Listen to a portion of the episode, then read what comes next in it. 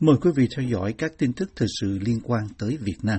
Khoa học gia chuyên ngành kỹ thuật không gian người Mỹ gốc Việt nổi tiếng thế giới, ông Nguyễn Xuân Vinh, tạ thế hôm 23 tháng 7 tại nhà riêng ở bang California, Mỹ, hưởng thọ 92 tuổi. VOA được biết phu nhân của giáo sư Vinh, bà Phiên Đan và giáo sư Trần Huy Bích xác nhận tin buồn này lần lượt với các báo Người Việt và Sài Gòn Nhỏ đều có tòa soạn đặt ở Westminster trong cung tiểu bang.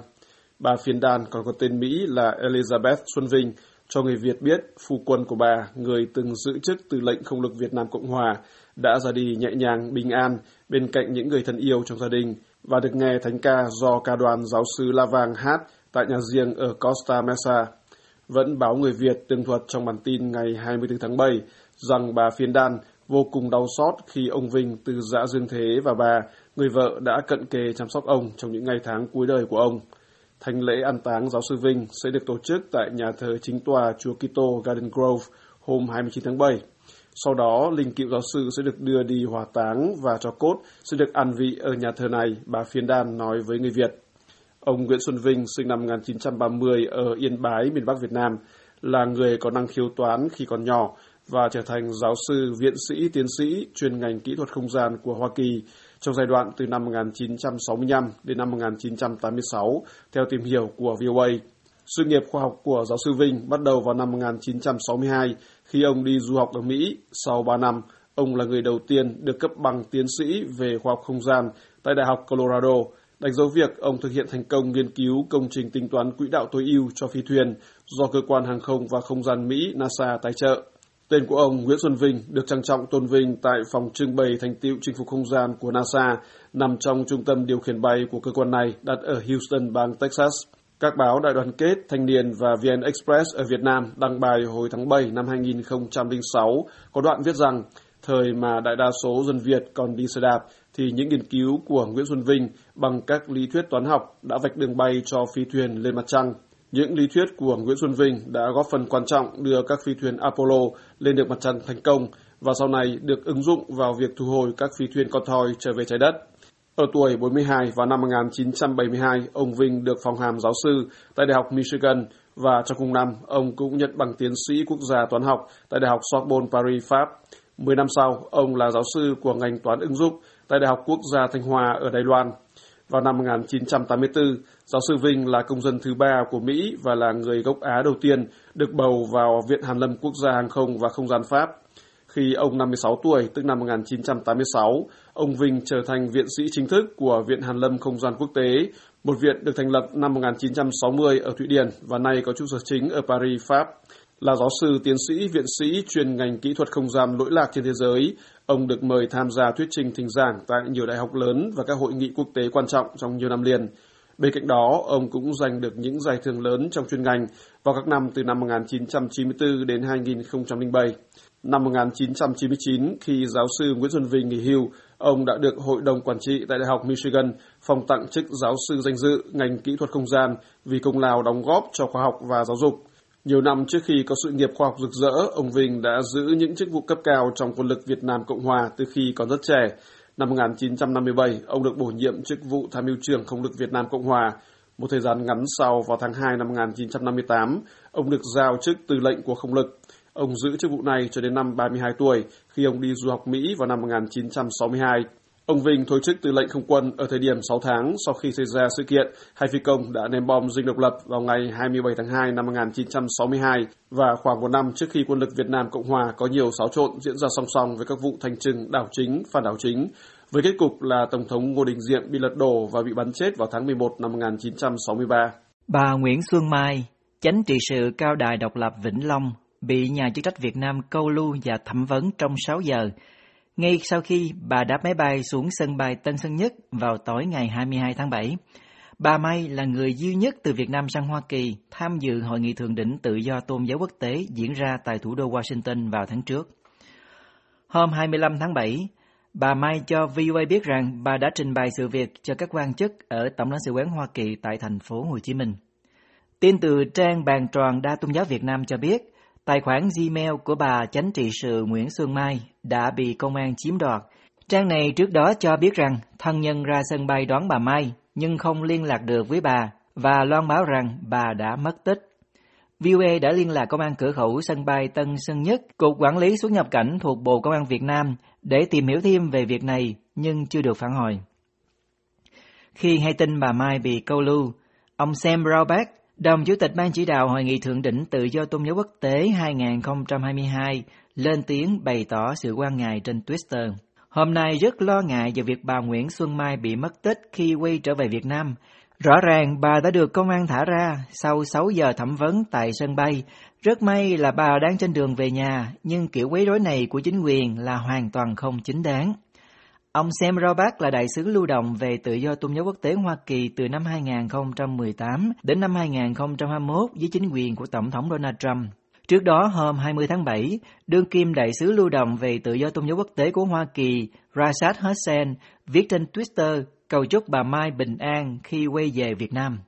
Bà Nguyễn Xuân Mai là một nhà đấu tranh can đảm cho quyền của đạo cao đài độc lập và quyền tự do tôn giáo tín ngưỡng ở Việt Nam, kể cả tại Hội nghị Thượng đỉnh Tự do tôn giáo quốc tế 2022. Chúng tôi cầu chúc cho bà một hành trình trở về Việt Nam an toàn.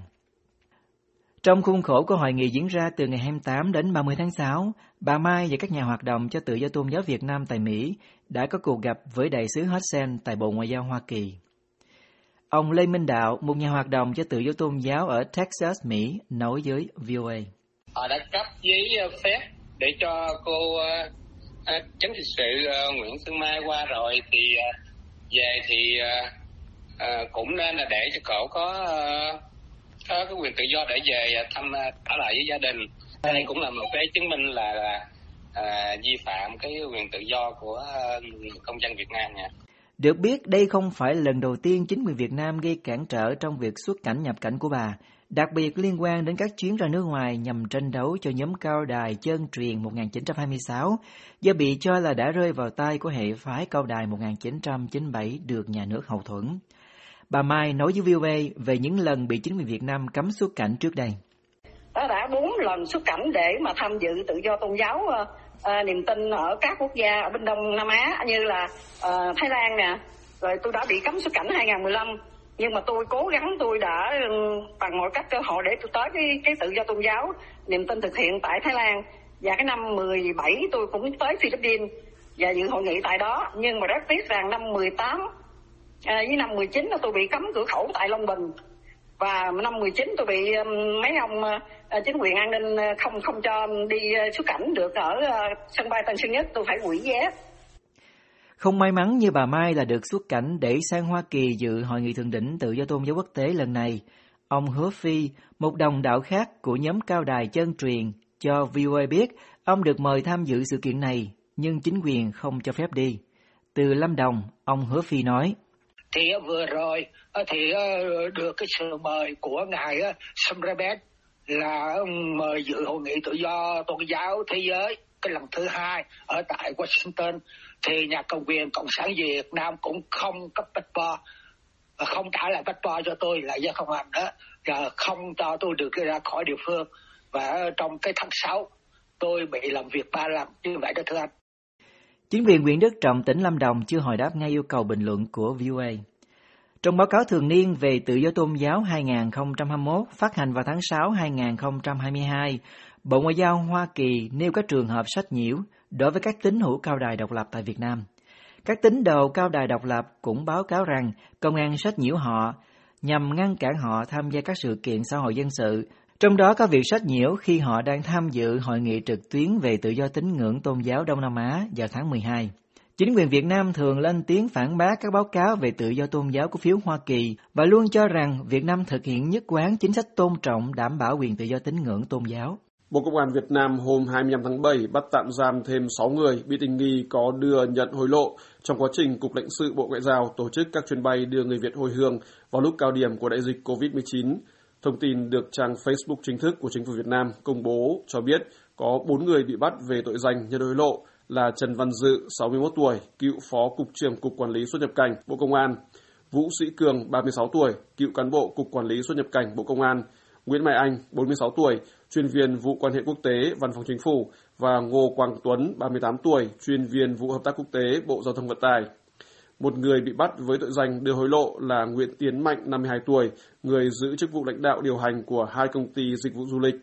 Người thứ sáu bị bắt về tội lừa đảo chiếm đoạt tài sản có tên là Bùi Huy Hoàng, 34 tuổi, một cán bộ Cục Y tế Dự phòng Bộ Y tế. Công an cũng đã khám xét chỗ ở và nơi làm việc của 6 người kể trên, trang thông tin chính phủ cho hay, đồng thời nói thêm rằng vụ án vẫn đang tiếp tục được công an mở rộng điều tra để xử lý nghiêm.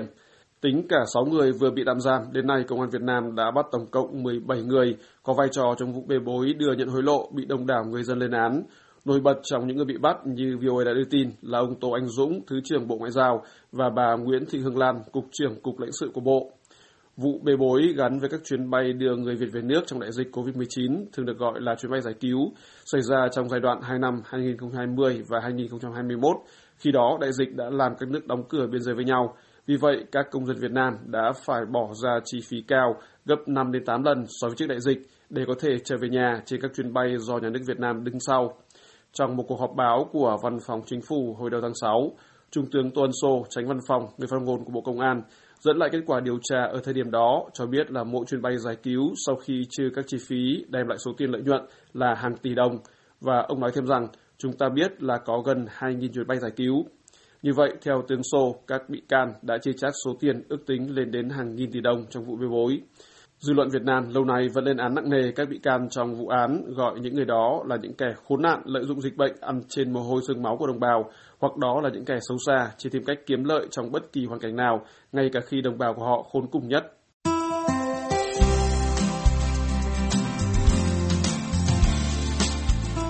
Buổi phát thanh Việt ngữ buổi sáng của đài VOA xin được kết thúc tại đây.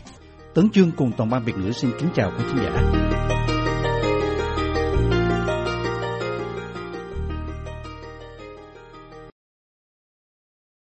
This program has come to you from the Voice of America, Washington.